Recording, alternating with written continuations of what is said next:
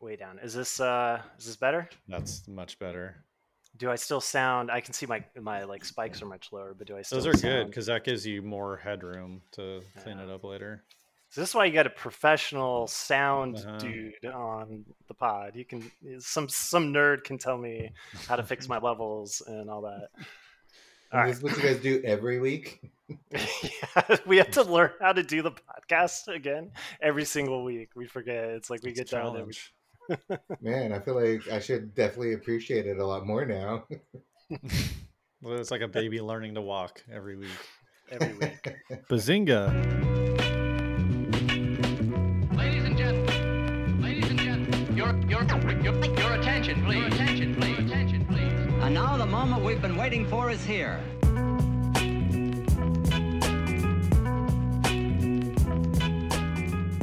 Don't ask us how many years we've been doing this. All right, week 12 is in the books. Uh, it's not playoff time quite yet, but for some of us, I'll save myself here, uh, it definitely feels like the playoffs. There are some tough matchups, must win games. We're back in divisional play. Rivalries are hot. Uh, joining me, of course, is the commissioner who, I mean, aside from the podcast, just isn't even talking to me uh, because of this division that I picked. Justin, you're obviously very angry, very upset, and of course, uh, you know we we duked it out last week. Um, I'm hoping you can forgive me, though. We've had a long friendship. I don't want to throw it away over, uh, you know, just just a stupid fantasy football league. Uh, I, I I guess what I'll say about the divisions is it's really taught us that it's been kind of like I don't want to call it arbitrary. I think people put a lot of thought into it, um, but each of the divisions like seems up and down. And what I've really learned is that those decisions are like incredibly important because if you go out of your way to make a tough division like Austin did, um, it'll happen. So all the decision making we've been making before this um, has been valid. You have been making good divisions with at least a couple weak points um, because our division does not have it, and we're all going to beat the shit out of each other. Somebody who's like a top four point scorer on the season is probably not going to playoffs, um, even with the six spots. So, yeah, divisions matter a lot. Yeah, I, I think about that a lot. I also, as the person who generates the schedule, which I do like randomly, I'm not like picking matchups week by week. You know, I generate numbers, but it's also it's like, dude, I could have clicked that randomize button one more time, and then maybe my record would be a lot better.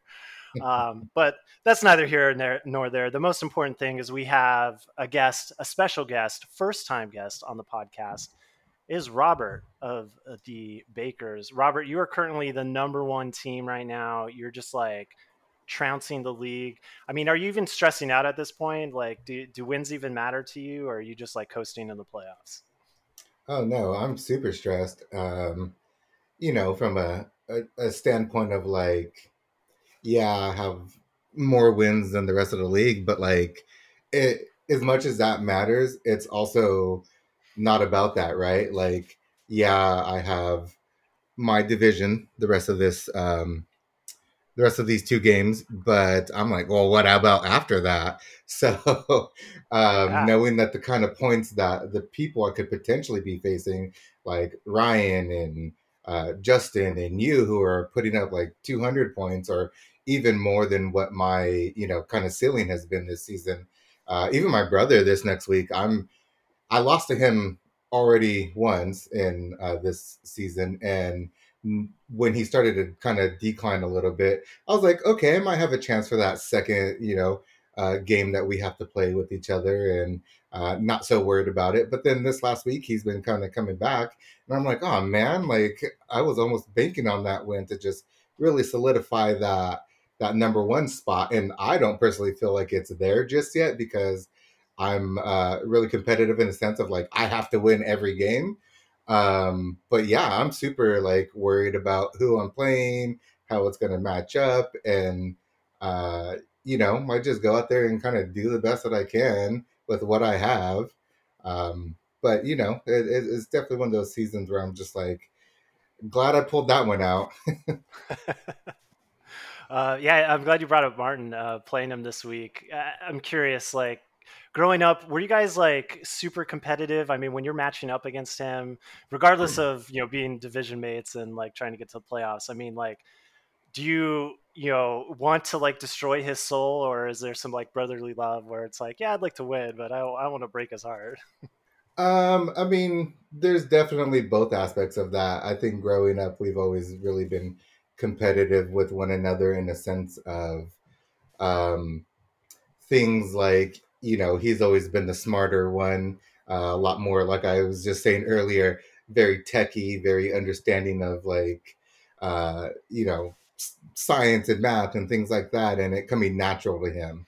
And I've been a lot more on the physical side of like, you know strength and working out and you know other things like that fall into those categories but um we've been competitive in that way growing up i think most of our life because we both always wanted to be better at the thing that we weren't better at than the other. Um but kind of going into this match i i definitely am just like okay he has some things that uh i should be worried about but I feel like I also have some some potential there where um, you know I, I might surprise someone here or there, and um, you know it, it's going to come down to I think a, a pretty good match out, especially kind of looking at these um, numbers uh, on just today. I'm just like, okay, you know we're at fifty percent. Uh, we both had players fall out because of byes, and who can I play? Who's he going to play? and those kind of matchups kind of thing that I'm just like, all right, this will be interesting week for me at least. Um, but at the same time, like you said, uh, there's always that brotherly love where I, I definitely kind of want to destroy him, but I, I'm also like, well, I, I, I don't need to destroy him. I just want to beat him. I don't hate him as much as I, you know, would want to, you know, destroy some of these other teams, but uh, still, yeah, uh, right. yeah, still want to get a win. You know, uh, we we've sometimes referred to you as Buff Martin. I'm thinking that we should start referring to Martin as uh, Nerdy Robert. Maybe maybe that's more fair. Like that's the better name. I definitely think it is. I mean, when you when you outweigh the two kind of comparisons, um, he has a lot more than than I do in that sense. Um, you know, physicality only gets you so far, but brains will will probably take you a lot farther.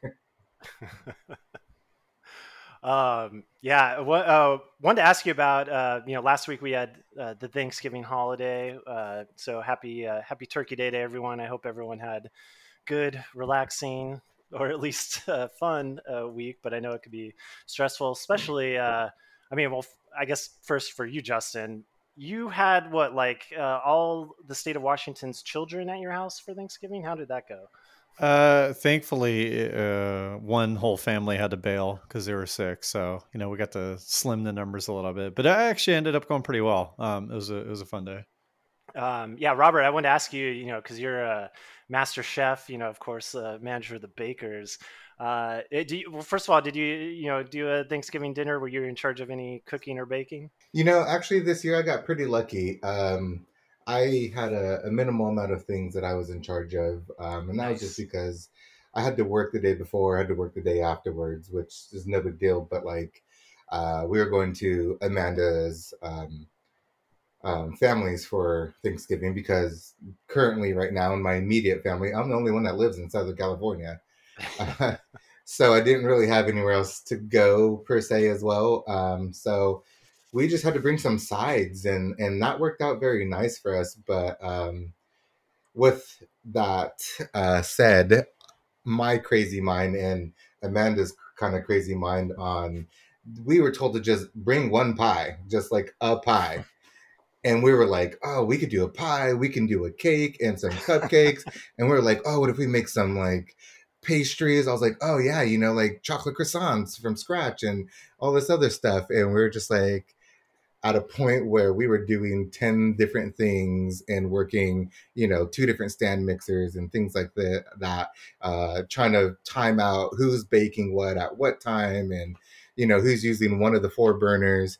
And we were just like we need to stop. They said bring a pie. They didn't even say it couldn't be store bought Uh, what I'm picking up here is that we need to go to the Thanksgiving where you're at, so that you and Amanda can make us all this uh, delicious food. We'll we'll invite you to uh, yeah, like uh, bring a pie, and then we'll expect half the meal. um, but no, it's really cool. You know, me and her, we actually love uh, cooking and baking together, and we have a, a really good flow when we're both in in that zone. So um, it was a good Thanksgiving. Um, you know, thank you for asking. Uh, but uh, we definitely always mindset goes a little bit too much, and we we really realized that about halfway through that we need to rein it in. So now we're left over with all these like sweets that um, I don't eat because I don't I'm not a big sweets person, um, and she can only get through so much. so it was fun though. That's awesome. That's awesome. Um, Justin, let me. I'll ask you this first uh, because I think I, I think everyone. I mean, the, the great thing about Thanksgiving is uh, just you know it's a, a food holiday. It's a holiday surrounding uh, food and also like friends and family and football. A lot of Fs uh, going on there, but I think we all agree that like sides are the best. Uh, so Justin, I'll hit you up first. What is your go-to Thanksgiving side? Um, so one of the we, we cooked a lot of sides this year, but uh, one thing I just really unlocked is that a lot of Thanksgiving at our house is just based around putting gravy on top of everything and how good the Mhm. gravy is. and um, we have uh, kind of like a secret secret sauce type uh, family recipe from Ashley that we've done in years past. This year we weren't able to get the right stuff for it, so we kind of uh, improvised, and it was the best goddamn gravy I have ever had in my life. I could, I like, I was just, I was almost drinking it. It was so good. Um, so mashed potatoes probably the number one vessel, but really all I eat on Thanksgiving, like in total, is just mashed potatoes, turkey, and gravy on a giant plate, like all mixed up together. So Yeah, was it I, I me. s- I saw a few people on Reddit talking about um, just that Thanksgiving for them is the gravy holiday. It's like mostly about putting gravy on various things. Um, so, so definitely appreciate that. Bro, uh, Robert, what's your go-to side? Uh, you know, I definitely have to shout out Ashley over here because uh, she put up one of my number one uh, top sides, and that's going to be the green bean casserole, which Oh, is actually one of the side dishes that I was in charge of making this year because we do kind of have a slight family recipe going on as well. Um, I will admit it actually isn't one of the dishes that I personally have made myself very often. So I was a little bit in uncharted territory just because of the span of the last time I made it. I was like, oh shoot, what did I do? But um, I probably made enough uh, of it to feed like five families. And um, I'm not I'm not mad about it though because I was like, cool, two of these are coming home with me yeah. and um, it, it, it's probably like one of my number ones outside of mashed potatoes. I'm I'm with Justin on that too. Though is like it definitely is a gravy holiday, and you can never pour enough gravy on. And uh, I think my number one side is green bean mashed potatoes or green bean casserole, and then um, anything with gravy on it is my my second like number one side. I don't care what it is. I mean, for Thanksgiving, that can mean anything. You put uh, gravy on the cranberry sauce. If, if, if that's if that's your will, you know, people might look at you funny, but hey, that's not it's it's and not it would unheard of. still find a way to find uh, to be in that that you know top 10 Yeah. I mean, there's a reason that you put cranberry sauce with turkey. Everyone, the first time, you know, like when you give it to kids the first time, they're like, "What? What is this?" And you're just like, "Just taste the magic. You'll see. You'll understand." Yeah. Uh, green bean casserole, definitely one I grew up with. That's like uh, my my mom's side of the family had a, a recipe for that. Uh, always a favorite. Uh, I'll give a shout out to another one of my mom's uh, signature dishes uh, from her family recipes, which is a, a sweet potato casserole. So you use the, the sweet potatoes and it's very fluffy, uh, you know, with this kind of like marshmallow crust on top. I was gonna ask Um, if the marshmallows were in there. Everybody yeah, loves you the get marshmallows. yeah, you get the melted marshmallows on top. Um, but because I'm also not like a super sweet tooth person, so I can't I can't do too sugary. But it's that right mix of like the the, the sugar and the sweet potatoes is it's like enough to and the you know the marshmallows make it pop. So it's just like the right uh, deliciousness. And the only time I get it is if not only Thanksgiving, but if I'm happening to Thanksgiving with my mother, who, uh, you know, it's it's been a few years with the pandemic since that's happened. So uh, shout out that one. That, that- that's a good one. Yeah I Shout out to mom. Shout out mom. I know you're listening out there. Uh, no, she's uh, it, it- you know, I'm getting my family into fantasy. Uh, this is our, I think, our third year of doing something fantasy football related. Uh, my mom's very heated uh, about it. She loves. Uh, she's very attached to all her all her players, as Justin knows. Uh, you know, she talked to him for three hours about Tyler Lockett. Um, so yeah, who knows? Maybe uh, in, the- in in the near future, I'll have to do two league podcasts. I'll do one with my mom, and we, we talk about fancy football and uh, old family recipes. It'll be perfect. Definitely. All right. Well, uh, Robert, we got more questions for you a little bit later, but before that, just because we have a horrible habit of talking about literally everything that people mail in about, uh, Justin, do we have any mailbag? Uh, any mailbag for Robert? Uh, Robert, what's your favorite Thanksgiving side dish? Robert, what's it like being in a league with your brother? No, I'm just kidding.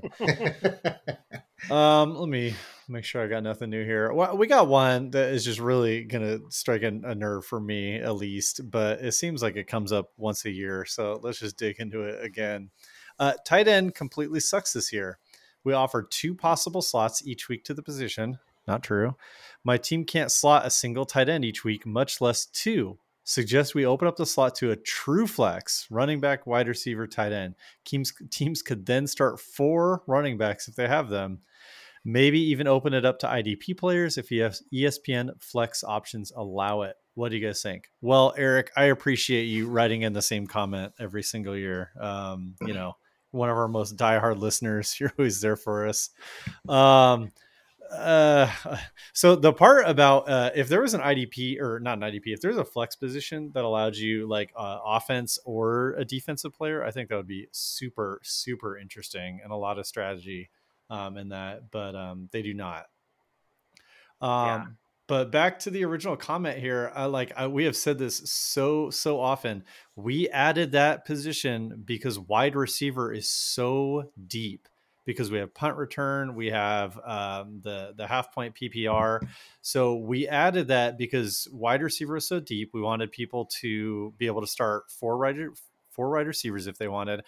We added the tight end flexibility because very, very, very rarely there will be a team with two good tight ends. Or if you're in bye week woes, you then have the option of, you know, maybe you have a tight end backup who's doing pretty decent. You can flex them, stuff like that but people i think would be a lot more comfortable with that position if you just like forgot that you could ever put a tight end in there and just treated it like a, an extra wide receiver spot and i'll let you guys chime in but i i would a thousand times over turn that into a, an, another dedicated wide receiver spot um, before i would ever turn that into a wide receiver running back tight end flex. Uh, I mean, I, I would just, I love how this started out as a, a, a comment about the tight end position, but inevitably gets to four running backs, which I know Eric wants dearly. Uh, I mean, is running back that? I, obviously, running back is deeper than tight end, but the fact that we can start three of them right now, I mean, how many teams are reliably starting three running No. backs that they feel good about? It's already um, too much. Running let back alone is the worst position. fourth one they're sitting on. I, I, I, like, I'm one of the teams that's actually pretty close to being able to start four running backs, and I still don't want to do that. It's it's too rough. It's too rough. Uh, tight ends are definitely painful this year, this season. Um, but yeah, no. If anything, I want to go down to one running back. Let's all just have one. We'll have one workhorse. Everyone will be happy. Uh, there'll be no more pain. Um, but Robert, uh, you played with us uh, previously, but I was wondering if you had any insight compared to other leagues that you've played in. Um, if you had any preference around kind of the the positional adjustments we've made for our league. Uh, yeah. So you know, obviously the the original time I played with you guys was, shoot, I think honestly like seven years ago. So there's probably been a lot of updates, and I say that probably because I don't remember what rules and guidelines we played with that one year. Um, but it, it, there there was a definite learning adjustment period for me, and um, you know that comes with everything from the draft to like what you guys were throwing out. Um, fab wise for like the waiver wires and things like that and like i blew mine in the beginning because i was just like oh everyone's going hard and so i was like i guess i'm going hard and then i found out like it was only over a couple players that I lost anyways, so that I just wasted that. But with examples like that, I mean, um, honestly, over other leagues that I've played in, and um, it hasn't been too much, too many other leagues um, between that year and this year. But uh, I, I, I do like the way our, the setup here is. I, I um, I don't know if I I agree with the what Eric said with the tight end, wide receiver, running back aspect.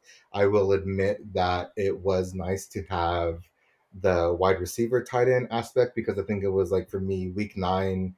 Um, I I was playing Lucinda, and I was in like bye hell, and I was just like, I had a backup tight end just because I wasn't sure about this guy, and it worked out where I played two tight ends, and I actually believe I did that right after you, Justin, said never play two tight ends. but I mean, it, it, like especially those bye week hells or injuries. I mean, like it can come in handy. And I know I think Andrew has uh, you know spotted in two tight ends this season, a couple other teams. So I mean, the flexibility there, that's what it's all about. That's why that's why we still have it. Not that it's like part of the strategy to start two tight ends, yeah. but if you need to, you can. Exactly. And it's the same thing with like running backs. I I believe uh you guys even talked about uh maybe 2 weeks ago starting two uh running backs from the same team, but I've actually been somewhat uh in the beginning handicap to having to play two uh, running backs on the same team, and it's just worked out. Uh, so I I don't have a good argument against it to no, to say, hey, take I mean, your chance. Austin can also pre- all you got. Yeah yeah. Well, also welcome. Can also to, sing the the benefits of uh, starting two badass uh, running backs in the same welcome team. Welcome to the club. You have to pick the right combo. It has to be the right team, and then certain stuff has to come out. But yeah, I was on I was on the fantasy football Reddit like today or yesterday, and somebody was talking about Robert, your Cowboys running back stack, and they're like, who do you start if you have Tony Pollard and Zeke? And like the top comment was both, and all these people chiming in about it, and I was just like. Uh, I feel vindicated, you know, just the two running back thing. It's not a ceiling play, but it's a, it can be a great floor play, and I'm happy to see that you know that at least the Cowboys running backs, uh, you know, uh, living up to the strategy on your team, Robert. Yeah, definitely. Uh, it's actually really funny that we're we're talking about that right now because um, I think it was like week two. Lucinda actually texted me, and she had uh, Pollard, and she was like, "Hey, do you want to trade?"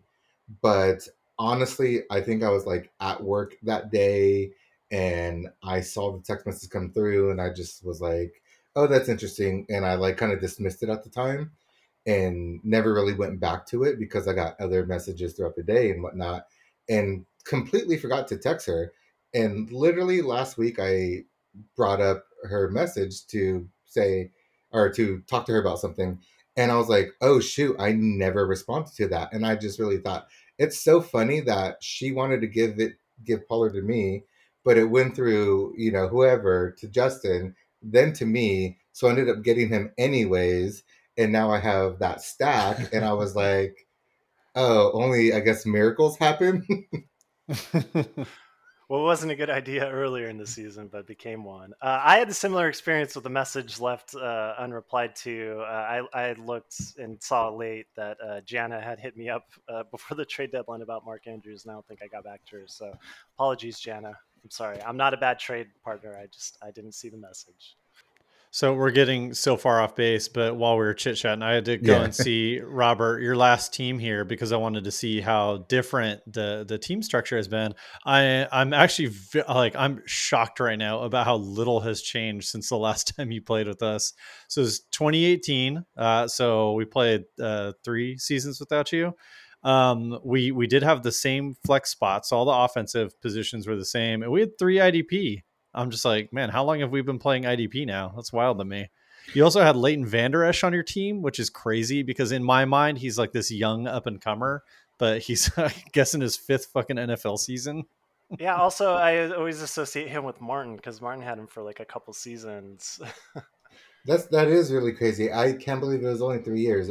When I said earlier it was like seven years ago, it really feels like it was a long time ago. That's how. That's what the pandemic does to everyone. Suddenly I mean, if, three if you want to feel the opposite and feel like it was a long time ago, you had Darren Sproles and Doug Martin on your team. So, there you go.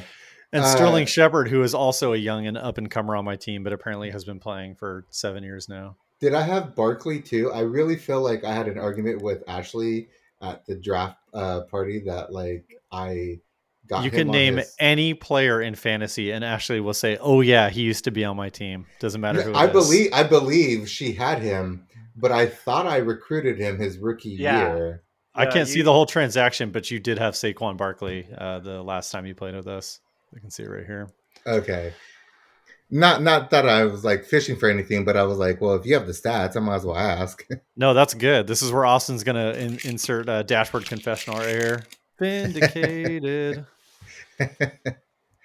Um, but yeah, Um, we got way off track. So thanks, Eric, for that question here. Let's let's move over to some uh, Robert specific questions that we got going on here. Uh, question for you, Robert: Do you use your fly when you go to the bathroom, or are you a dick over the waistband kind of guy? It depends on the mood I'm in. That was the best answer yet. Depends on how saucy I'm feeling. uh, Robert has a flex spot for going to the bathroom. He, could- he could do either either position. yeah, you don't want to limit your your flex opportunities. you know, sometimes you just gotta like let it hang out, but then other times you just, you know, gotta have that that little bit of pressure to to show you, hey, who's really in charge? I mean, you're making a joke, but that is true. There are some times where you do just let it go out, and you're like, you know, have fun, be free, buddy. And other times it's like, you know, there this situation calls for a little bit more control. Uh, I don't mean to be a micromanager, but you know, somebody's got to be in charge here. It's like being able to, you know, have an Uzi and just spray everything, or or, or really need to hit a target. Sometimes the Uzi works. All right, we got one more here. Um, since Robert loves Patrick Mahomes, I think he should impersonate Patrick Mahomes for the rest of the podcast. That was a Impersonate? I, shoot, I don't even know what that means. Like, I think it means be like a really good quarterback for the rest of the podcast. okay, done. Doing it now. like, do your best NFL MVP impression. yeah. You guys can't see this, uh, but Robert is currently leading a late fourth quarter drive down the field and uh, just hooking up with Kelce constantly. He just It's threw a, a no look left handed uh, touchdown. A side a, si- a sidearm though. It has to be Oh, sidearm. yeah. Oh, yeah. Mhm. Gotta love Um, Mahomes. Uh, that does it for the mailbag. Uh, although I did want to bring up Robert now that we're pretty far removed from the trade we made. Um, uh, you must be pretty happy about it. I don't know if there was any kind of if you were trying to decide between Herbert and Mahomes, or if Mahomes is already your guy at that point, and you were just trying to move on from Herbert. Um, you know, it kind of goes back and forth to me, and I don't know. I feel like anytime you ever ask me questions like that, I'll always say that because the way my mind works. But um, I think some of the biggest factors that come into play with that is like knowing that I kept Mahomes from. Um, honestly, I I forget who I even took the team over from last year. So I was looking at those price values and thinking like, is this a long term thing? Is this even something I could sustain for like a year or even two in this league? Just because, um, you know, this is my reintroductory or re I can't say that word right now. Reintroductory uh, into this league, and um, I was like, I I can't get rid of such a good player, but can I also afford to keep them? And ultimately, this year, I obviously decided to keep one or keep him, but I'm like, is he the next year or is Herbert the next year for me? Um, so it was hard to make that decision, but I think I went with the right one um, and kind of just telling myself, hey, you know what? I'm going to s- establish myself and be involved in this league versus just come into it and being like, oh, you know, he's going to be in the toilet bowl and hopefully he does better next year.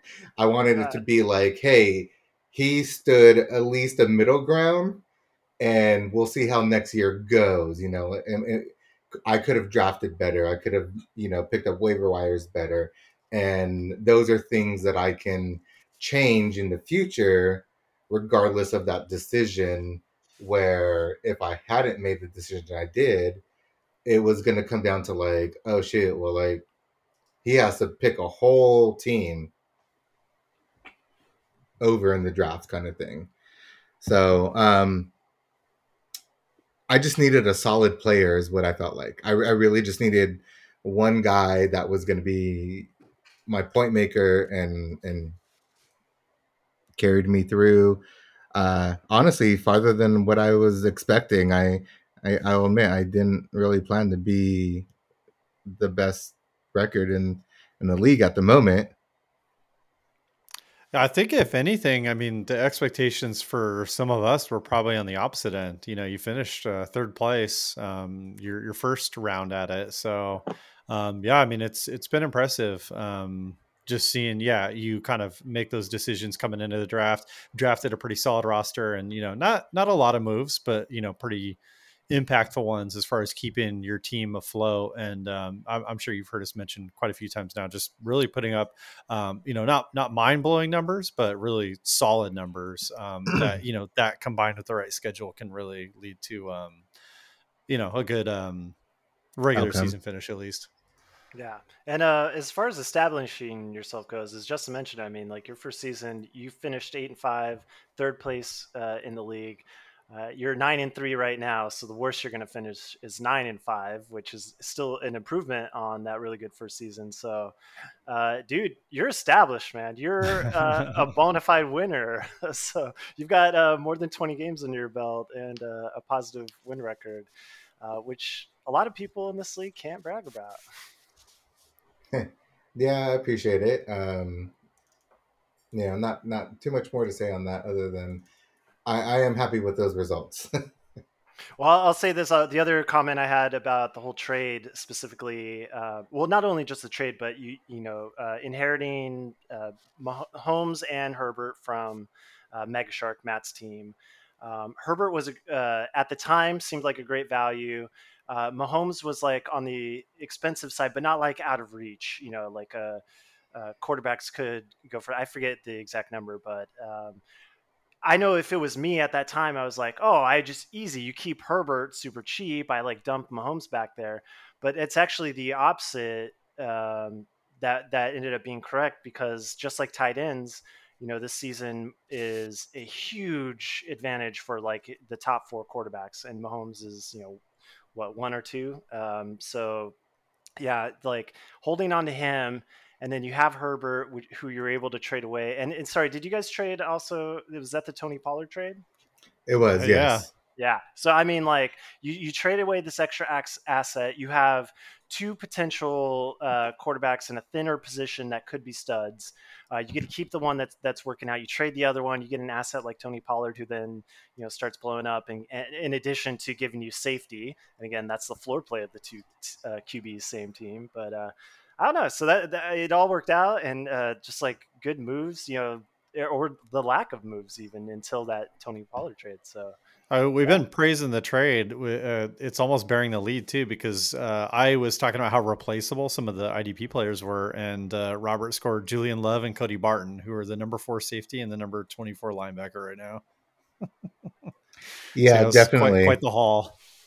Yeah, you know, though, I'm not gonna lie, I was kind of kicking myself. I think it was not this last week, but the week before. Um, I traded you. Um, who was that? Martinez, Blake Martinez, and I, and he just had a really good game. And oh, Matt Milano. Was, oh, you're right. Sorry, yeah. Matt Milano. I'm thinking about Blake Martinez because I just read his headline.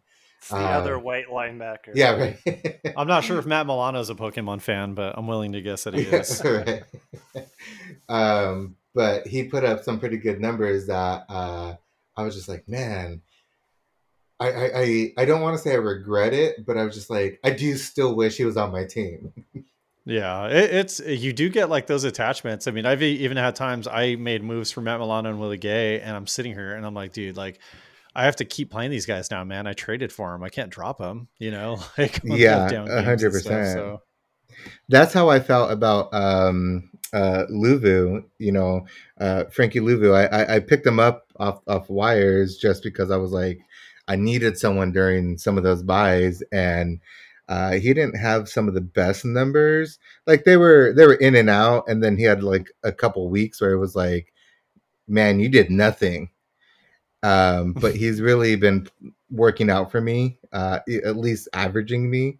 So it, it's just you know it's all luck of the draw. Sometimes it's it's no matter what trade you make, you don't know how that person's going to perform, and you just hope for the best. You hope that they perform as well as you've been seeing them perform, but you also just hope that they can maintain that because Yeah. with this season, you're seeing so many injuries that you're just like, are they going to be here next week? Yeah, you're, you're hoping that they like do well because obviously you want them to do well for your your team. And then on the other hand too, it's like you want them to do well because it's like a lot of times, and I mean this league is like horrible judging trades. Uh, we we've called out so many trades. That, oh, that's like a horrible trade, and it ends up being like a super good trade. We're like the worst at it. Um, so, but there's always that pressure. It's like, uh, oh man, if this guy sucks, not only will he suck for my team, uh, but then you know, like Brett and Ryan are gonna make fun of me. You know, like people out there are gonna mock me about it. So there's a lot on the line. Um, but yeah, Robert, while we're talking about players uh, and, and attachments to players, um, you know, one of the questions we always ask our guests is like, do you do you have a favorite NFL player, either just as a football fan or because of fantasy?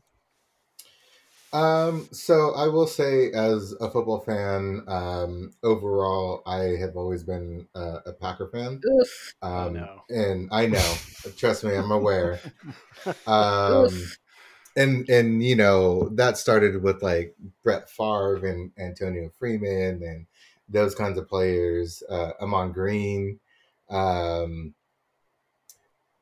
once that transition happened to Aaron Rodgers, it was Aaron Rodgers, and then it was Jordy Nelson and you know uh, Davante Adams and people like that, and uh, shoot, even Clay Matthews when you know he put up like 15 sacks in one year. Uh, but my team will always be my team. My player was always kind of Aaron Rodgers. Um, I'm not the kind of guy to, uh, you know, go away from that player. So I still have a lot of faith in him, even though I completely understand that that's not the way uh, the season is going for him. Um, but when it comes to a professional level, uh, I would definitely say, you know, I, I, I have to back my my boy Mahomes because he's been doing it for me. But at the same time, like talking about some of these players that um, aren't on my team or just you know blowing up in their in their own senses, uh, I I really like Derrick Henry. Um, I really didn't bet on him or put money on him in the draft um, because because of the years that I was in the league the first time to now, I didn't remember if he how good he was, and so I was like, oh, I think he's average right now. So I With him, lot. it's always too. It's like, uh, oh, he was great this year, but he's gonna break down next year, and then Yeah. it does amazing. and so um, being in the league this year has really brought me back to like focusing on football and so like now i'm starting to uh, develop a lot more um, you know uh, appreciation for certain players where before the past three years it was more focused on just like the team like i was like oh that team sucks oh that team's good i like you know i like that team or i like that d but now the players are starting to come back into it so um, to answer your question sorry long story. Um, Mahomes is really is really been exciting to watch. He's been really like, I got to watch this game. Like it's not even my team, but I need to watch Kansas City play. Yeah, because he can like pull off anything. Um, yeah, I, uh, I I don't like the Packers, but I appreciate that answer. Um, you and my mom would get along. She, for some reason, just loves the hell out of Aaron Rodgers. um, yeah, so I mean, she drafted him in the first round. I think the first league, the first year we did our family uh, league or whatever. Um, so I guess that answers another question: is uh, you know Packers would be your favorite NFL team? Yes, definitely. Um, almost born and raised Packer fan, and I don't think as bad as they could potentially be coming up in the next couple of years, I will ever change. But you know what? They had a good run during our lifetimes, like the '90s and the 2000s, and even like the early 2010s. Uh, you know, it was like 10 years ago when you won the Super Bowl, right? So I mean, Yeah, uh, 2011. yeah. Uh, so I mean, if it, it's a good, it was a good time to be a Packers fan. And, Oh yeah, I mean, and what? How much more can you ask of that, right? In your lifetime, is that like uh, during the time that if you're a true fan, you know, from life to death, uh, your team won at least one Super Bowl, and they've had pretty consistent players overall. Like I've never been alive where they've been a mediocre to bad team, and No, they're always scary. that will They're never happen. But you know, uh, I've had a good run. I could like Yeah, I could die sure. happy. For sure. Like the Packers always scare me the same way that like the Patriots do. eh, You know, as like when the Seahawks are facing either of those teams, it's just like I don't care how bad they are like at this moment. Like this is a team that has beaten the Seahawks so bad like in many different times. Uh, but the Seahawks have beaten the Packers too. I like I like that the Packers are kind of like the Seahawks uh, like unofficial rival. I think if you ask like Seahawks fans like who's our rival, it's the 49ers, maybe the Rams of late.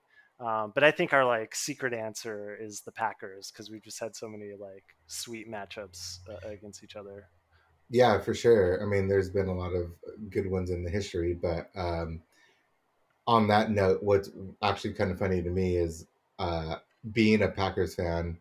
Uh, I feel like I say that more often than not. Is that everyone's always our rival. I'm always like, oh, the Lions, oh, the Vikings, oh, the Bears, oh, the Seahawks, oh, the 49ers.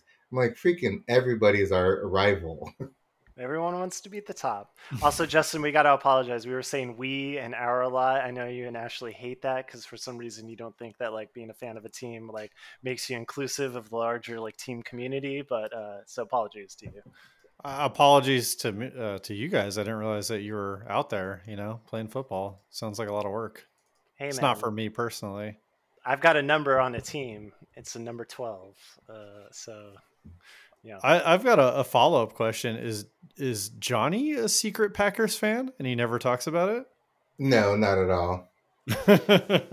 I honestly, I don't think he's ever been a fan of one specific team. Like I, I would say he's probably a fan of players more than a team, but that's just how his mind works in that sense. Um, Yeah, that's that's kind of what I'd assume. I would actually find it weird if Martin has a team. He probably does have a team, but yeah, who knows? we just need to go back and listen to episode two or three or whenever we had him on when we asked them that question. Do, have we had him on this year? Did we do that? yeah. he was like episode Okay. three, right? Something like that. Dude, this year has been so nuts. Uh, and also, like thinking back to last year when we only recorded what like three podcasts. Uh, I just have a really hard time tracking when what happened when. But uh, I mean, I can goodness. remember that we had Ryan on the week before we recorded with him again. yeah, Yeah, you you did. You guys had Ryan, and then it was like, I think the week I was supposed to be there, and Justin was sick, and then Ryan came back the second week. And Yeah, I'd 'cause completely was- forgotten. yeah, because I was MIA. All right, Robert. Next question for you Yeah, bring it. is uh, rivalry. Uh, we talked a little bit about you know you you and Martin, uh, you know the Lugo Bowl. So there, there's a little built in there. But I mean, um, early on, have you has, has the universe established a rival for you? Just like a, a fierce matchup, or uh, you know someone you can't seem to beat? Oh yeah. Um, it's funny because I was thinking about this question a lot, th- uh, kind of anticipating that you might ask that. And uh, from the last year that I was on, I really don't remember anyone that beat me other than Justin because it was twice. And then this year, Justin is one of my only three, including my brother and Ryan. Um, and so I, I feel like it's trending towards Justin but also uh, it, it's it's one of those things for me because I'm pretty competitive to where I'm like, if you ever beat me, you're my new rival. Like I don't That's care. awesome, If. I don't care if it's once. You are now my my you know eyesight forever. I love that. Uh, Justin's a good rival. I, I, I could definitely uh, rate Justin as a five star rival. Uh, yeah, I mean, one of the Lugos has got to, you know, uh, like fight me back a little bit because I like the most winningest record in the league is me against Adam. So Uh, it kind of sounds like uh, it, it might be you versus the Bakers uh, if you historically twice Yep. last year, once this season, and um, you know both both of you guys are looking at playoffs, um, and we'll see how that whole like seeding and playoff bracket works out. But um, I mean, I'm sure we'll talk about a lot when we talk about the teams. But at this point, you're looking at uh, if if you're in the playoffs or have a chance at the playoffs, you're looking at those other teams going, yeah, I may not have to face you uh, at the end of the season, but there's a chance that we get paired up. And do I really want to have a do or die against a team like the Niblonians, a team like TGIF, a team like the very not fake butthole surfers? not fake. Not fake. Robert, I had one last question for you, and we might have talked about this during the draft. There was a lot of inebriation, so I can't remember everything. Um, you actually played football in high school, right? Yeah, actually, I played football all my life. Uh, Yeah? a little bit up to college. Dude, awesome. Uh, what's your primary position? Um, I was always a running back, uh, just because of my speed. Um, I guess if you want to incorporate everything, like a little bit of agility and whatnot, but like I was always a running back. Um, though I did a couple stints there as a linebacker as I started to kind of get a little bit bigger. Um, but I never got that like NFL pro linebacker size.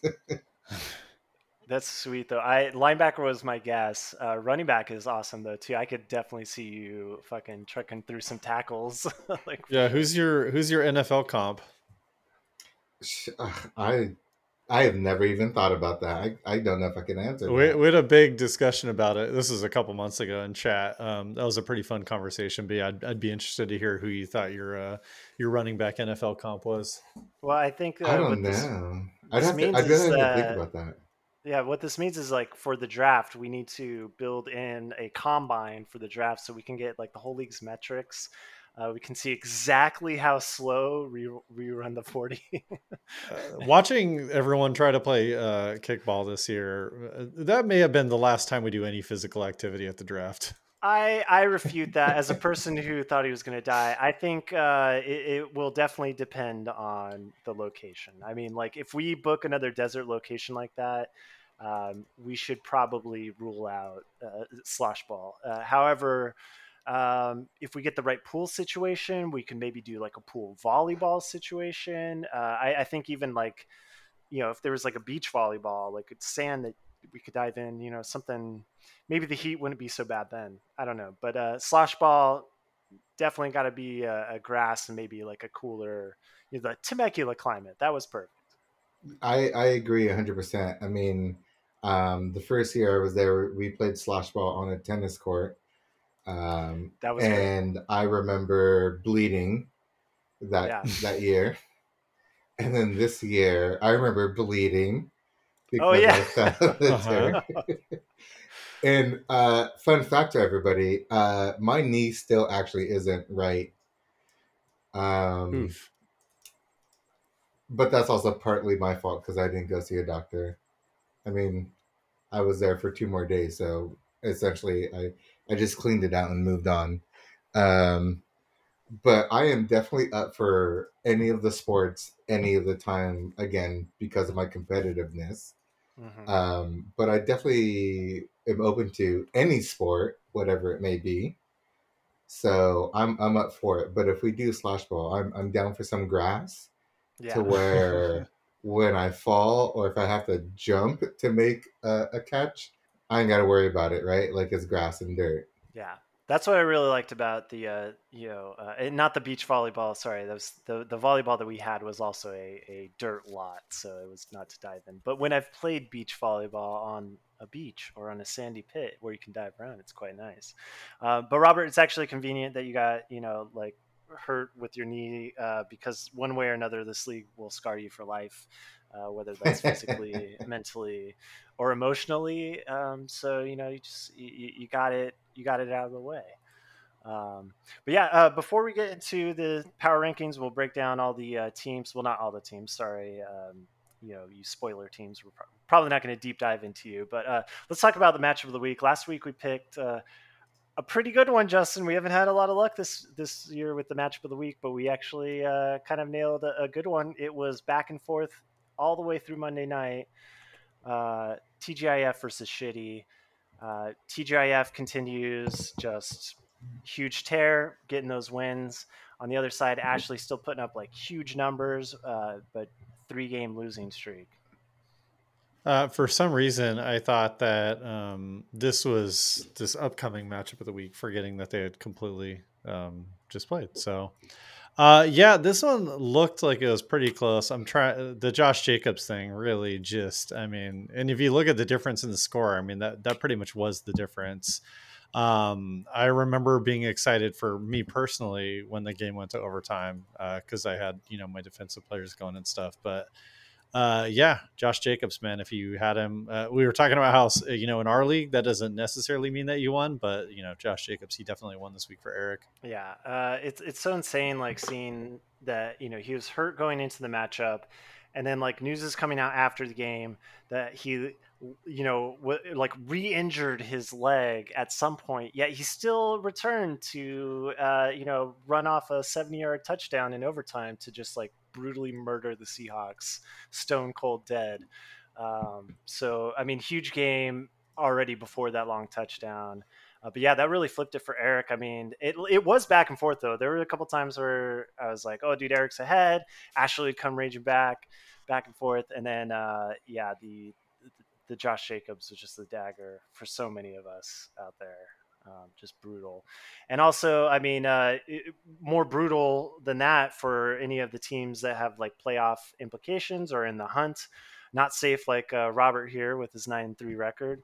Uh, but those of us duking it out is that, you know, like the top teams, you really want them to win. So, like, most of us would have benefited from Ashley winning and Eric getting one more loss, um, you know, that, that would set up like a tie between me and him and, and uh, like Martin, I believe.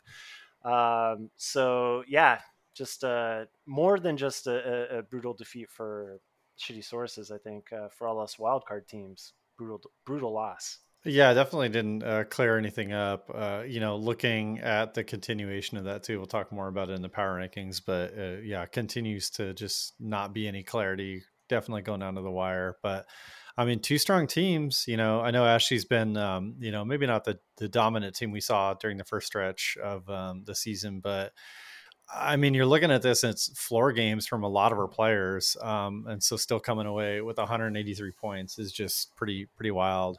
And uh, Eric, you know, I mean, definitely some gaps. You know, like I said, the Josh Jacobs things really bailed him out because uh, Olave uh, really came down to earth, getting zero out of Higbee and then uh, whiffing on your two uh, IDP players, um, the flex spots is is pretty tough. Uh, and just a lot of points left on the bench too. You know, like I, I see what Eric wants to start four running backs when he leaves Miles Sanders and 30 points on the bench, but um, it's never going to happen. They could have started him over Olave. You're not even starting three running backs.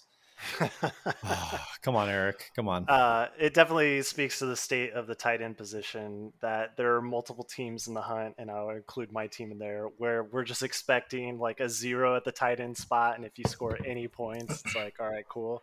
Um, and you're still in the hunt. You're still uh, competitive. But yeah, definitely intense matchup. Shakes it all up. Justin, let's just go like right into the power rankings. What do we got? Uh, yeah. So no change in the bottom here. Nothing really to discuss. One of these teams um, admitted in chat that they have completely checked out. Can't even submit some fun mailbag questions for our, our guest Robert. So what a bitch. Yeah. yeah my um, only uh, sorry, my only note about these bottom three teams as spoilers. I just want to say you guys need to step it up because uh, I re- really like you guys to do some upset wins over teams like the Niblonians, the Shenanigans, uh, the Adams, Uh, you know, like it, it, TGIF. Uh, I guess that's up to you, Justin, at some point. Uh, but you know, I don't know. It's you guys need to step up and start spoiling some stuff.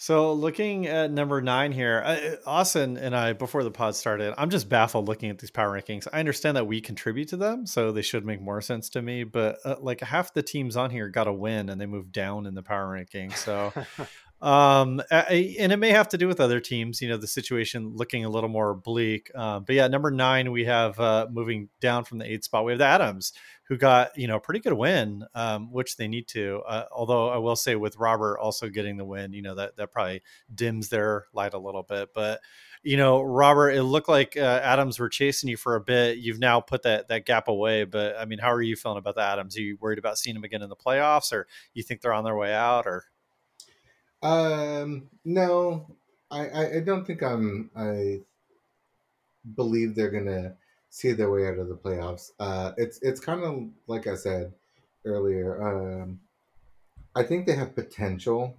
Um, I mean, some of their key players are putting up the right numbers in order to kind of keep them in this. Um, but I, I, I think that they do have areas where they're suffering, and some of that comes from like um, who is it? Uh, uh, Deatrich Wise, like putting up five point seven. I mean, you guys have said for multiple, you know, weeks that like IDPs are are kind of where the game's going. Um, obviously, you need to have your QBs and your running backs and your receivers putting up numbers, but IDPs are where some of people are losing the game and um, seeing that you know he's putting up a seven point two, a six point seven. Like IDPs, in my view, should be at 15, 15 Yeah. plus uh, to help you is- win. Yeah, that that's like a crazy new thing. I mean, I didn't even think about that before you, you said this, but it's like two, not even two years ago, last year.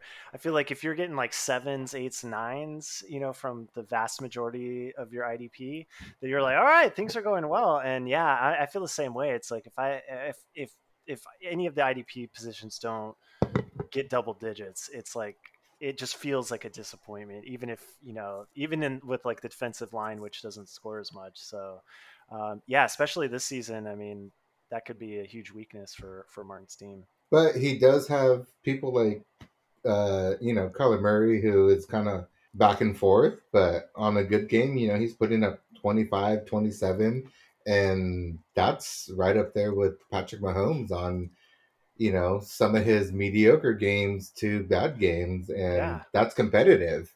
Yeah, that's true. I mean, and he's getting Kyler back from injury, and, and Adams already scoring a lot of points, uh, especially over the last two weeks.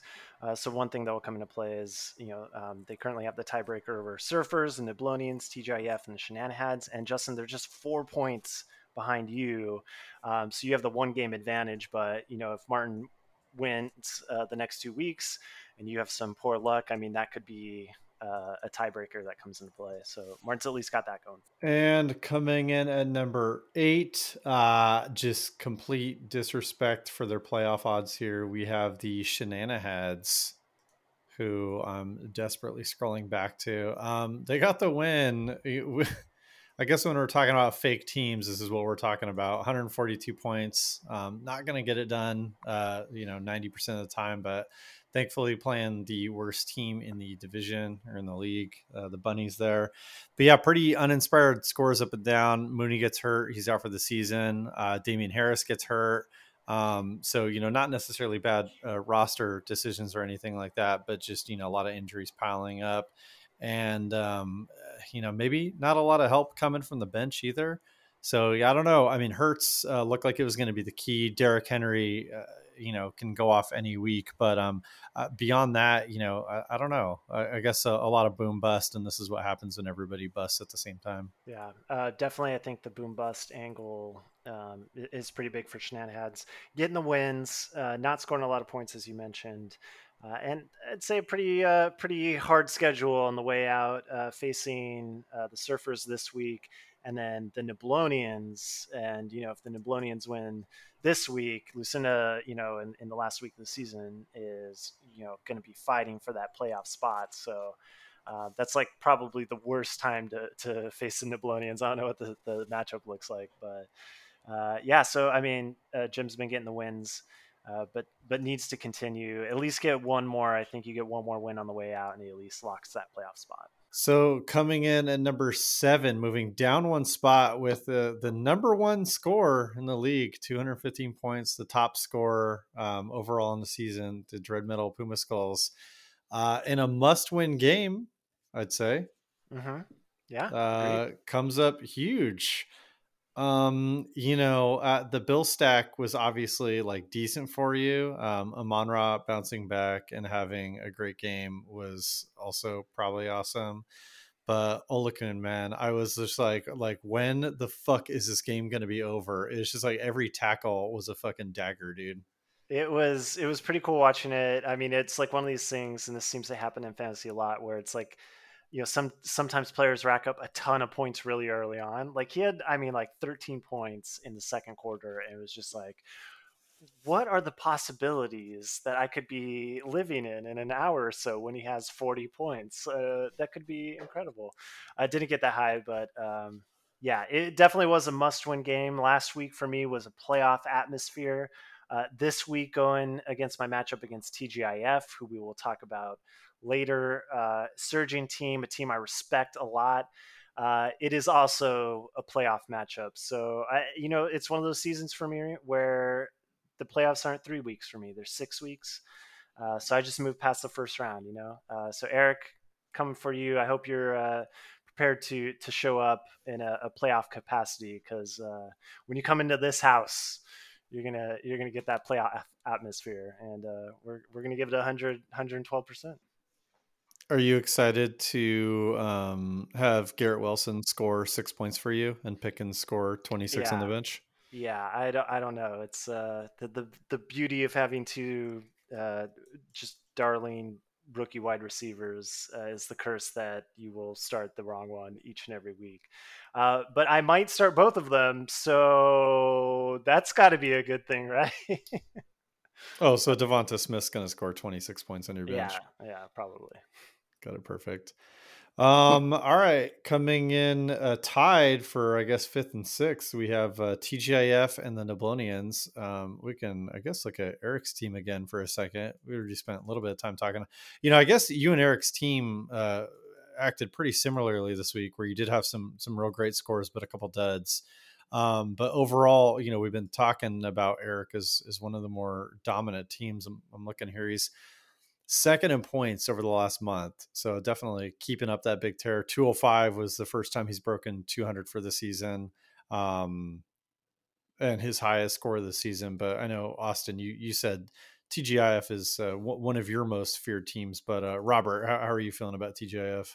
Uh, you know, he's actually interesting to me because I feel like I'm on the same page with a lot of you when it came down to looking at his team during the draft party, I was just kind of like, okay, you made some interesting choices. You made uh, some interesting selections when it comes to all of that. But they were still, again, for me at that time frame, um, names that I knew of that I was like, I haven't heard of them in the spotlight like I used to but they're still names that you know, right? And so I was like, it'll be interesting to see how it'll play out for Eric. And then kind of seeing him have some of these uh, games in the beginning where I was like, okay, there's not much going on. I was a little worried for him. But once all these players started to come back, like Deion, uh, uh, Hopkins and so forth and so on, I was like, okay, he could be a contender. Then he started winning a lot of games and he started putting up points that I was like, can I compete with that if I have to? And I had my matchup and I was like worried about it, but then, you know, I ultimately pulled out that win, which was nice. But deep down, I was just like, oh man, I got lucky there. So looking at him to go into playoffs, I'm not entirely sure I want to play him. Yeah. Um, being honest, I'm not entirely sure there's anyone I want to play. I want I- I want to keep on this uh, win streak, but uh, again, like I said earlier in the in the um, podcast, uh, I think the playoff is going to be very hard for me because of the people like you two and him, and even my brother. If he he can continue to put up uh, points that are 80 and a plus or 180 and a plus, um, you know, it, it, it could be rough for me. As Justin said many times um, throughout the pod, like that's almost my ceiling. I've been fortunate enough to have a, consistent floor, but I haven't reached a, a great ceiling yet. So knowing that people are putting up more numbers in my ceiling is always a worrisome aspect. Yeah, I mean, like if talking about floor and ceiling, uh, I actually think like your eh, your team and Eric's team operate kind of the same way, where you guys are like high floor teams. Uh, and it's more about consistent. That is kind of like the Puma Skull way, not this season. Uh, but like with Eric's team, he's just eh, so many of his picks, uh, you know, have just like really come up and started shining the last few weeks. Um, so he has like not only that good floor, but like we saw this week with 205, like the opportunity to to, to jump up. So uh, yeah, Eric's team is looking great. Uh, as far as tiebreakers are concerned, chasing uh, Justin, your your team and uh, Martin's uh, team in points, uh, but only by a bit. I think like he's within 15 or 20 of both of you. Um, and then yeah, I think the biggest thing for him this week is to beat me because I'm pretty sure that would eliminate me from the playoffs, and that would all I imagine ensure his uh, uh, you know playoff chances. All right, coming in. Well, I, we already mentioned it, but yeah, on the other side of that, we got the uh, who, yeah, also duking it out. You know, not one of the the top scorers um, like the other teams we were talking about, but getting a real big win. And Austin, like you mentioned earlier, really throwing a wrench in some other people's uh, playoff uh, plans. Seven and five puts them pretty firmly in the mix, even if um, they don't have the same point total as the rest of the league. But yeah, keeping the wins alive. And um, yeah, I mean, every time I look at Lucinda's roster, I mean, it's just real solid top to bottom. You know, hard to kind of like pick anything out. Um, lacking a little bit of the the ceiling, um, but you know, just real solid performers and. Um, Struggling with quarterback a little bit, and it looks like Trevor Lawrence is uh, coming alive for the second half of the season here. Yeah. Um, yeah, Lucinda's team uh, definitely throwing a wrench in my playoff odds uh, by continuing to win. But I can't be too mad at Lucinda because she's going through the same thing right now with Jim. Whereas, like, if Jim would just lose, Lucinda's playoff odds, I mean, she would jump ahead and uh, she's got the score tiebreaker right now uh, over both Jim and Ryan. Um, so she's in a similar situation with me where it's like that record is kind of holding you down and you're just, you need every win um, to, to get up there. So, um, yeah, she, uh, it's kind of weird though, because in the last couple weeks, it, you know, she's probably really hoping for Jim uh, loss so that she can jump ahead of him this week. And I know there are other ways that this could work out, but it, to me, it seems the most likely path for her not only to make the playoffs but win the division is if Jim beats Ryan this week. Uh, she and Jim face off in week 14, so she's in control of her destiny right there. Um, and if she's able to then beat Jim and Ryan also loses, I think that last week, she would win that tiebreaker if the current points lead stands. So, um, yeah, listen, I'm mad at you for uh, lessening my playoff chances, but I also I, I feel for you because I'm going through the same goddamn thing. It's horrible. Plus, she's she you know she's she's losing um, definitely one of her better and performers uh, at the RB position with uh, Najee here. Yeah, Um, so you you gotta anticipate that she's gonna just kind of be a little bit in, in in a slight panic mode of like, well, you know, I lost this player who isn't putting up, uh, you know, 20, 20 points plus, but 10 points at this time in um, the the the league is is pretty crucial because with with all of the the waiver wire pickups and all that, like the best substitute you're picking up is a sub part of that uh, by even just halfway. You Yeah. know, uh, half of those points is not going to win you um, the game uh, from time Yeah. to time. And Lucinda's had to deal with that a lot. I mean, if you are ever wondering, you know, who's going to win the the bad luck uh, of the year award, just to go look at her IR right now: Darren Waller, Cooper Kupp, Joey Bosa. Um, so the fact that she's still in the playoff hunt with that points lead, at least uh, against her division mates, um, I think is a, a testament. And uh, yeah, uh, Justin, you mentioned quarterback Trevor Lawrence looks like maybe he could be a real deal. So we'll see. Uh, his stat line has increased every week since uh, Austin started drawing pictures of him. Dude, yes. Uh, and I realized that we still haven't posted those on the website. Uh, I think we got one other from not a league member, but a child of a league member. Uh, and it was beautiful. It was great. But uh, I'll, uh, yeah, once again, this is the PSA. If you haven't looked at a picture of Trevor Lawrence this week, do yourself a favor. Just don't come- uh, Google the Jaguars mascot. please never show me that for the rest of my life.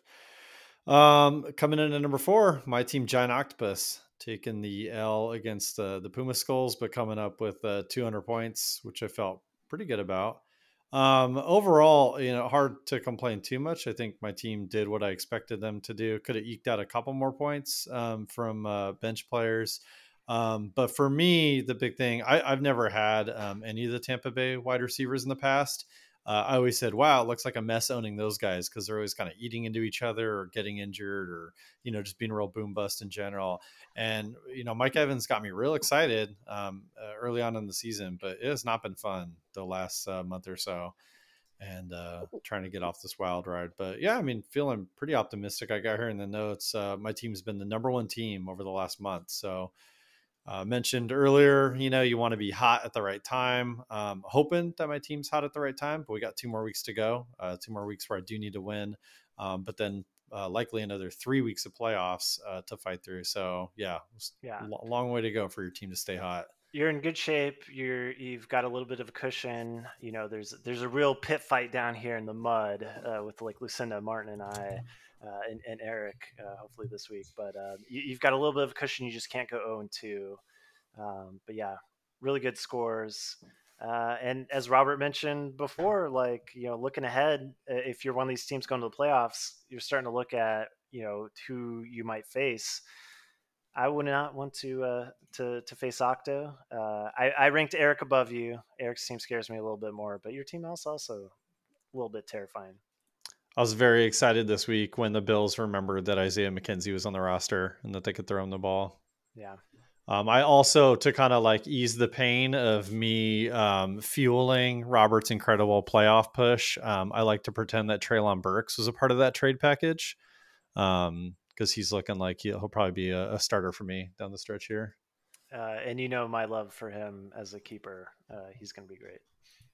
Austin, uh, I'm, uh, uh, I feel like I tried to talk him out of this, like the the all in on keeper strategy. Uh, it seemed like he was really biting, uh, but I think if anything, Austin is going to draft probably even more rookies next year. Um, I don't think there's anything stopping him. Uh, I don't know. Well, first of all, and I, I guess you know if, if if you're giving me a soapbox for this, um, I hope we do expand keepers, even if it's just one more, and even if that position, like I'm up for something, even if we just did like a, a defensive keeper, like you can't, you can only keep four offensive players, but we have a fifth one for a defensive player. Um, you know, I, I don't know who I'd pick, or if I have somebody that I can pick but it's just like that's one thing I don't like about our current like if we're trying to balance a video game or something. For me, keepers aren't balanced between IDP and uh, the offensive players. Whereas like scoring, you know, we've made some changes and that feels a little bit more, uh, you know, natural. So, you know, whether you guys are up for a, a defensive keeper or just you know a, a fifth keeper in general or more, um, you guys know I'm always up for that. All right, coming in at number three, up to spots, no longer a fake team, um, even with a, a pretty horrible score and a loss. Uh, how do people rank the teams? I wonder. um, we have the Butthole Servers So we're eight and four, sitting on top of the division. Um, you know, I, not not quite a lock to uh, get that. I guess that's what we're mostly looking at now, right? Is who's going to get that second bye. Yeah. Um, it seems likely that it's going to be Ryan, but you know, he like I can't even call it a lead on Jim. I mean, they're basically tied for first right now, They're within half a point of each other as far as score and then tied record. which Uh, is but pretty insane when you think Yeah. about it, right? We've played 12 weeks and there's two teams that scored within half of a point of each other. Yeah, and I mean we haven't really talked about the bye situation, uh, but you said second, so it, that's assuming that you know Robert here gets gets first, um, you know, bye, which uh, is, definitely looking likely. Um, but I, I, Robert, I imagine you're not looking at going zero and two because there are some scenarios if you lost the next two games where you could lose that, but. Uh, are sitting pretty for the the bye, but it's not statistical lock yet.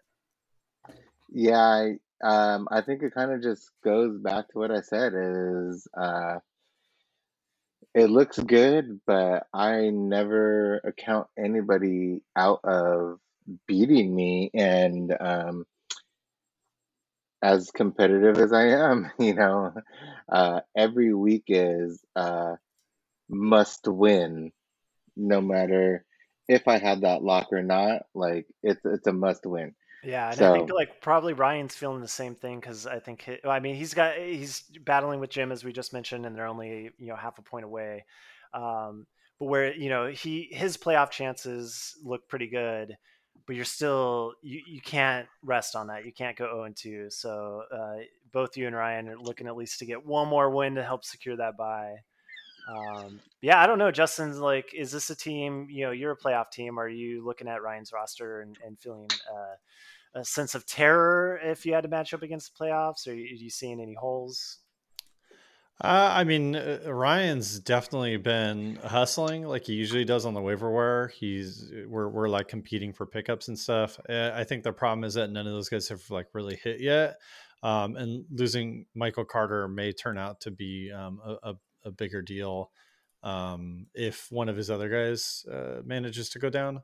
So I don't know. I mean, the the roster's looking good. He mentioned his wide receivers. I definitely think that that part is like a, a black hole right now. And um, but yeah, I mean, it, it could potentially be pretty scary down the stretch. We'll see. Um, but yeah, your uh, playoff odds. This is your uh, machine. Uh, calculates it, his playoff odds at pretty much uh, ninety three percent. That's almost a lock. Uh, so looking pretty good. Yeah, sitting higher than um, just just a bit higher than Jim, who's at seventy nine percent. But um, yeah, I, well, yeah, I was gonna say below whoever, but he's really below nobody else except for Robert. So definitely looking good to hold on to um, one of those top positions. Yeah. Coming in at number two, we finally have some uh, some change changing of the guard here. We have the shitty Sauruses who uh, you know have been doing reasonably well, but have uh, dropped off quite a bit from what we saw earlier on the season. You know, 183, looking pretty good, uh, but kind of like my my game, taking a, a tough loss against a, a very tough opponent. Um, as our division continues to duke it out. Um, I know Ashley was hoping that Chase would be back for this game. He was not. Um, Higgins put up a good game for her either way. And uh, yeah, I mean, like I mentioned earlier, uh, solid performances for the most part. Um, but look, you know, IDP not quite as strong as it is on, um, well, no, not on Eric's side. They both did horrible in IDP. um, but, you know, I mean, like I said, Josh Jacobs just kind of providing the difference there. Yeah, um, it, it's it must be tough for Ashley. I mean, like this is a three game losing streak she's on now. Um, you know, she's scoring decently well. Not you know some of the the top scoring teams. I'm not sure what your your metrics are. Do you actually have that on hand, stat nerd?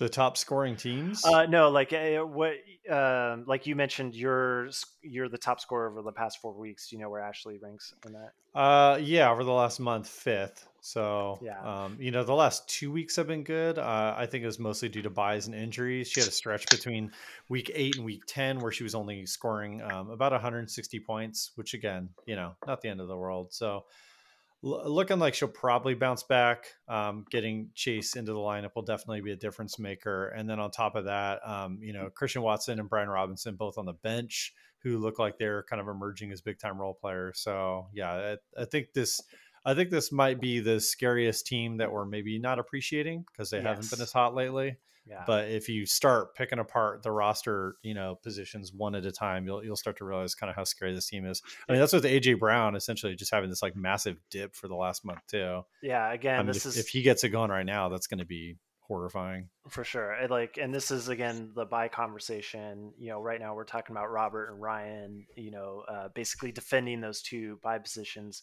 uh, before this three game losing streak i mean ashley was the i mean she's been the number one team in power rankings you know for most of the season um, but it, it seemed like three weeks ago you know she had she had that bye on lock um, but uh, just because we're looking at you robert and ryan as uh, locks for bye um, Ashley definitely has it in the cards. She beats um, you, and then she beats me. Just and and uh, some other things go right, and she could still secure one of those byes. Yeah, definitely. Um, you know, to be honest, uh, Ashley was another game that at the time that I played her, I was like, man, she's getting the power rankings number one multiple weeks in a row. And I was like, okay, all I can do is go out there and play my best game and hope that some of the cards fall in place as they did, where uh, some of her key players didn't really perform that week. And Yeah, um, that along with byes and injuries, um, you know, you, you, get you get the win here and there. Um, but to be honest, it just really just goes back to what I said is uh, going into the playoff season or aspect of this season. Um, you know, you're you're you're playing the top of the top, and and they're the top for the reason of the fact of their players are performing, they're putting up the right kind of numbers, um, they're making, you know, their their coaches are making the right decisions. All of those things come into play, and that's all stuff to to consider and be worried about. So, yeah, yeah, it, it- it's it's it's going to be hard. It's going to be something to worry about. It's going to be something where you now have to be on top of your A game and hope that the decisions that you're making as a league manager are the right ones and is what it is. yeah. Her and uh, especially like looking back at the week five matchup between you two. You know, you came out with the win. Um, that week, Kelce had 30 points. Uh, that was that was one of his monster weeks this season. He's had so many.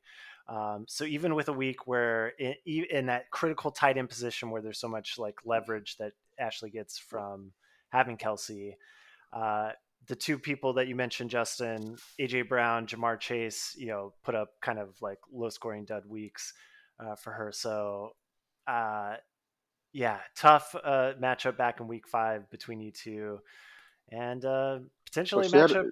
Yeah, you i- i- if if if it works out where you two get the byes, uh, the only way that you could match up against the playoffs, if you're looking at, at Ashley's team, you know, in the playoffs, would be the Bow Bowl. So, uh, as far as you're concerned, I don't know if you want to match up against her in the Bow Bowl, uh, but you might be hoping for or against her getting the bye there. All right, rolling into the number one team. He's here, the Bakers.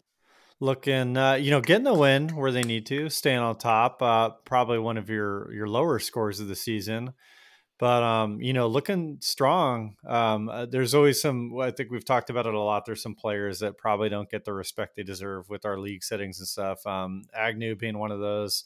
Um, Rashid Shaheed, who breaks one of my plugins every week when I'm trying to load it, and it says this is not an NFL player. Uh, he's at like 0.4 percent ownership. um, but yeah, I mean the the roster is looking pretty solid, getting it getting it done each week. Um, although you know, like we've been talking about, I think um, I think it may be more up to your opponent what happens to them. I, th- I think you're probably going to come out and score 160 to 180, and then um, depending on if the, the other team booms or busts, that's kind of going to decide the matchup. But any um, any strategy headed into the playoffs? Are you looking to you know? I don't know, shake up the bench or anything, or you just you, you feel like you got your lineup pretty set and you're just kind of crossing your fingers at this point. um, you know what? To be honest, I'm not gonna lie. Um, as I kind of mentioned earlier, is this season was really just a introductory into the league again. Um, as I said before, that first year, I, I like I didn't know what, how you guys played, what you guys played. Uh, this year, I felt the same way. Um, going back to, like I said, betting on or putting money out on um, the waiver wires. I thought I was competing with people. Come to find out, I was like grossly overpaying for things. I wouldn't And feel Austin's about Austin's that. been in the league the whole time, and he just did that last Dude, night. I this year I don't know how everyone else feels. This year feels so weird for I cannot like I cannot get the temperature of the waiver wire at all. That every time I think that people are going to spend up and I spend up, no one does it. And other times I'm like, oh, I'll get this guy for a buck on the cheap, and like, oh, it's like no, eight dollars, nine dollars. So Robert, uh, this year is like it's just fucking whack.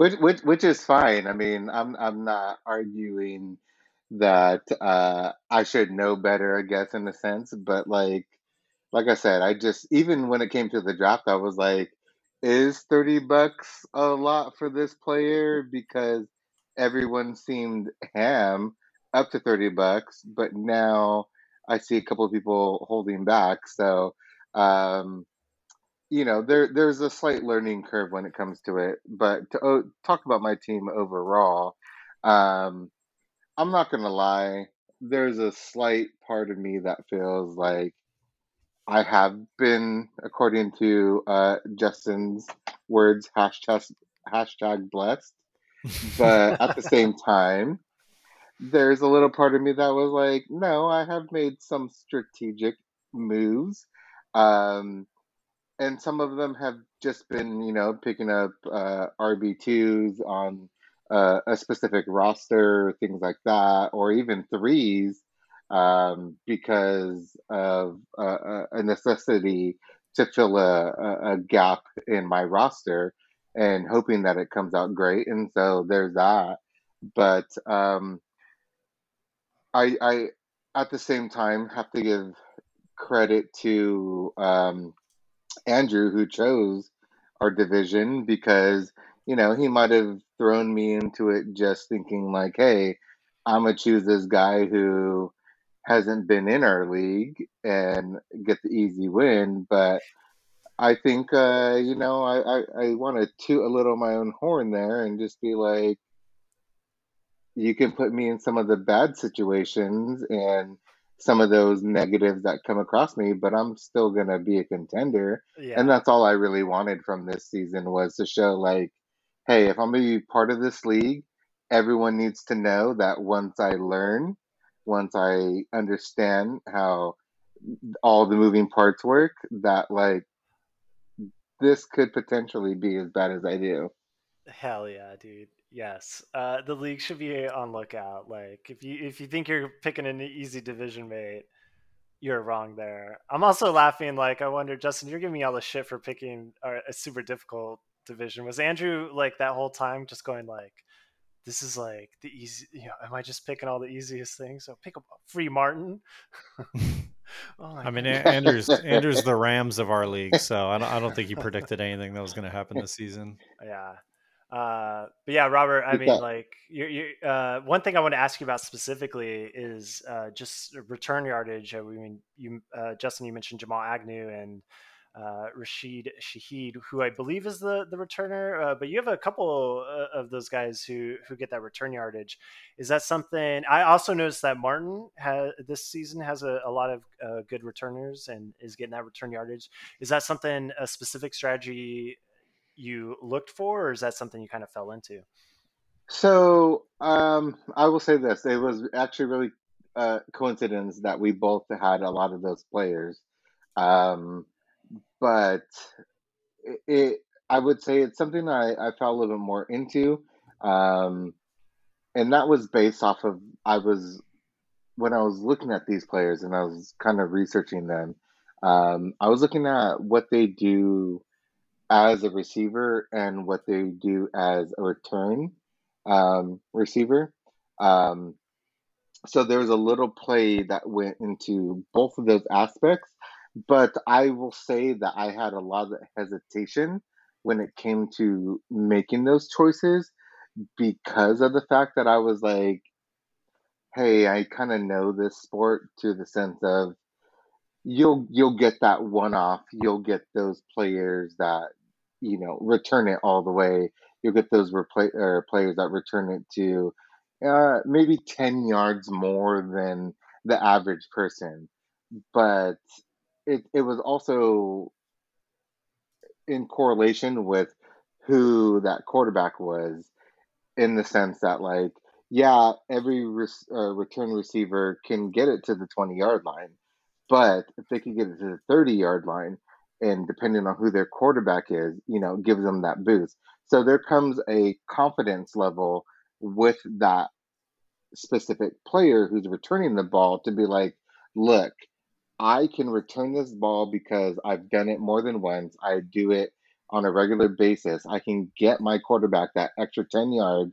And that's a mental capacity that you have to kind of consider when Yeah. you're a player is that, like, hey, my quarterback needs this from me, so I'm going to make it happen.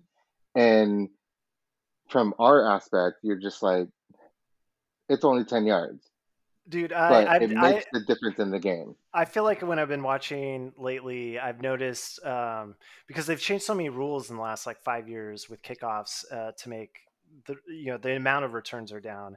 Um, but there are a certain there's some games that you watch and it's like there was one uh, where a guy was eight yards deep in the end zone. I forget what what game it was, and he returned it you know like sixty or seventy yards. Um, and that's something I feel like in the last couple years that hasn't really happened a lot. Justin, uh, like we love the return yardage. That uh, that was one of like the first like major changes we made to this league. Um, but I do feel like we kind of hit a lull with the return yardage points. Um, and this season, I don't know. It's just like I'm noticing so many more uh, like people starting receivers getting that return yardage, and especially with the changes we made a couple year, years ago to the punt return, I think um, there's some like good boosts to be had, and it's like a decent floor play if you need that flex. Yeah, it was really, really good when we first added it. When full time players like Tyreek Hill and um, Tyler Lockett and stuff were like full time receivers and um, also returning kickoffs and stuff. Um, kind of died down a little bit when they changed the rules about the safe catch and stuff. Um, when they changed uh, the the yardage and everything. Um, but yeah, it does feel like a little mini resurgence. You know, I I have a hard time because when I go after these guys, I I want a guy who has like a role in the offense and also returns kickoffs. Um, but I think what we're seeing is that these guys that, you know, if they're returning the kickoffs a lot, um, for a team that has like a good defense, and if they only have like a very limited role in the offense, like maybe even like 10 snaps or something, if they can really just get like one or two catches, um, that really gives them, eh, you know, probably not like a great ceiling play unless, they rip one, um, like Patterson or something, but um, does give them a very very nice floor. Uh, and you know, a guy who scores like seven to ten points a week is is really nothing to sneeze at with how deep our rosters are. Yeah, and uh, like I, I think a lot of the the um, players that they put in the position to return are the types of players, especially wide receivers. And Jamal Agnew is one of these, uh, where like the few the ten snaps that they're going to do, you know, they're running like a go route. They're going to go all the way down the end zone. So it's like, you know, they they might not always get you the couple catches and the yardage that you need, but they always have that potential not only to return those kickoffs or punts for touchdowns, but you know it, it's not out of the question for them to get that like 40 yard, 50 yard touchdown, No. um, which is cool. So yeah, I definitely. I mean, IDP f- strategy this year was like kind of my focus. Next year, I think I, I'm doing a little uh, return yardage uh, focus. I'm gonna do a little research because. Uh, that's uh, to me one of the funnest ways to, to get some points. I, I love seeing those return yards. Yeah, but you also know that's going to be the year that it changes, right? Oh, for sure. I mean, they'll change some some rule, some law. That's how it goes. Um, but yeah, that wraps up the power rankings, which only leaves us with uh, the matchup of the week, and um, it, it's easy now because we're we're now on that like playoff hunt territory. Um, you know, early in the season, we try to to mix it up and make sure we like you know swap across teams and divisions. Now we just focus on uh, you know the top teams or those division matchups. And so there are a plethora of choices. Uh, but I, I, went ahead and chose it this week, and I'm going with the Shenanigans versus the Surfers. Because um, to me, this is something, this is a matchup that not only is about who's going to win this division. Uh, again, they're currently tied at the top and then separated in total points by only less than half of a point. Uh, but again, we've been talking about that bye. Who's going to get that other bye? You know, Robert, you just need one win or so, and you should lock that down. So, is it going to be the Surfers or Shenanigans? Uh, not only all that, but it's like there's so because the the wild card spots are so muddled. Uh, you know, with the current just nine teams still in the running, and we're two weeks away from the end of the season. This matchup just has a lot of implications. That's all I'm saying. I think it's going to be a good one. Yeah, hard to tell because Ryan's doing his, his lineup shenanigans. Um, I think it, the the line is probably going to favor um, the Surfers pretty heavily. Um, but you know, could be interesting. Uh, Jim's team definitely has a lot of guys that can uh, go off. So you know, if we see Derrick Henry and Jalen Hurts have big games, uh, Jalen Waddle's another one who can go off with some uh, nice floor guys from like Metcalf and McLaurin and stuff. Um, I think it'll be interesting. But you know, Jim also has like a lot of problems with this lineup right now too. A lot of injuries in the IDP. Lost Mooney um, is still inexplicably inexplicably starting Hassan Haskins uh, week in and week out. So yeah, I don't know. Um, uh, Ryan, I can't tell his lineup because he's messing with us, and Jim, it looks like his roster is, is crumbling um, before yeah. him. So you you mentioned injuries for Jim, and that's another team you know you could look at similar to Lucinda's, where there there is a lot of bad luck there, um, but still you know in in the hunt there. Um, yeah, I don't know, Robert. Who who do you have going? I, I think I have Butthole eking out a win over Shenanigans, but who do you got, Robert? Uh, you know, that's a hard one to be honest. Um, I feel like uh, I agree with Justin in saying that Jim has a lot of injuries and a lot of um, kind of um, you know scenarios to deal with in that sense.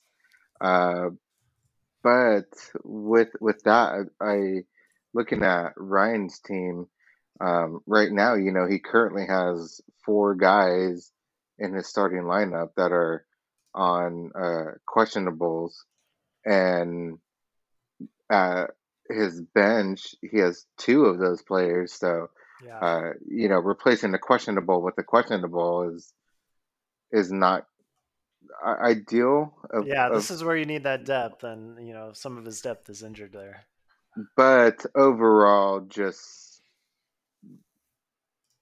filling out the situation, I, I do think Ryan's going to take the win.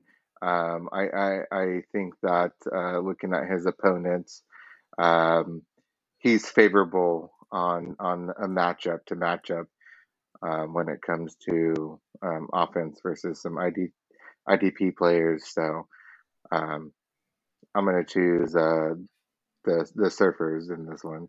Yeah, I think surfers. Uh, and, and just shout out real quick. Uh, if we're talking about uh, great players at, at tight positions, Maxx Crosby at that defensive line. I, have been complaining about it all year, and, and dear Lord, watching Maxx Crosby score 20 points against my Puma Skulls two weeks ago was uh, just death. But shout out to Ryan; he's got a great IDP, uh, and uh, yeah, no, think we're all agreed. Surfers uh, look like the favorites here. Congratulations, surfers. Yeah, guaranteed total win. You don't have to worry about anything. Um, yeah, that wraps it up for the podcast. Uh, Justin, Commissioner, do you have any PSAs? Anything to uh, tell the league? Uh, yeah, um, pay Austin. I'm guessing. yeah, yeah. Um, I still haven't sent out that email, um, so I will be sending that out shortly. Um, but I have received payment from those of you I have received payment from, and I haven't from those who uh, are probably not listening. Uh, but yes, I will need to collect that, and I'll send out an email shortly. Um, and then I also just make a motion right now on the podcast that I'm never in charge of money again. Uh, I am like probably the least qualified person to do this job. I'm not super organized. I, for instance, did not write down who has paid me. I have a memory though, so uh, like Robert, you're good. Justin, uh, I forget. like we'll figure it out. Uh, I shouldn't be admitting this on the pod, but yeah, please somebody take over for this. Um, yeah, Robert, it was a pleasure to have you on. Um, welcome for your first, uh, but not last podcast. We'll we'll definitely have you on in the future. Uh, maybe uh, a potential playoff uh, pod. You know, we'll maybe we'll do something special. Looks like you're heading there. Uh, just any messages for the league or uh, for your brother who is your opponent this week? Um, yeah, thank you for having me on. And um, as far as messages, bring it. Yeah, Yeah. I think Hell people yeah. are I, I, bringing I want it to be a, a hard fought game. Yes. Um, you know, as much as I want to win, I've already succeeded at what I planned for this season. So, uh, like I said, bring it. Dude, Justin, what he just said right there is exactly my justification for this fucking division. All right. Like, I've already proven all I need to prove. I just wanted to be in a division with uh, the the teams and rivalries uh, that I respect, and I want that I wanted the heat. All right, so uh, just yeah, I, you should be you should be grateful. Uh, that's yeah, that's the message out to the league. Do you guys hear this fucking maniac, man? If he comes out of the bottom of this division and wins the whole goddamn thing, I mean, it, it's already insufferable. That that might be the the end of it. Yeah, but on the flip side of that, there's a very uh, real likelihood that by this time next week, I am the most miserable, uh, insufferable bastard with a zero percent playoff chance. So, uh, Yeah, fingers crossed. yeah, let's see, let's see. Uh, well, thank you, Robert. Thank you, everyone, for uh, mailing in. If you could take the time, Jana, I hope you're still listening, even if you've totally just checked out. You know, uh, as you, a firm 15% of our audience share, if not more. well, we need you still checked in at least to the podcast. But uh, to everyone else, good luck out there. Um, if you're like me, it's a playoff atmosphere already. So let's show up. Let's make those hard decisions. Um, and maybe check into the waiver wire so when I spend a bunch of money, it doesn't look like I'm a fucking idiot. But, um, you know, aside from that, uh, appreciate you all. And we'll see you next week on the Bow Nose Fantasy Football Podcast. See ya. Thank you. Bye.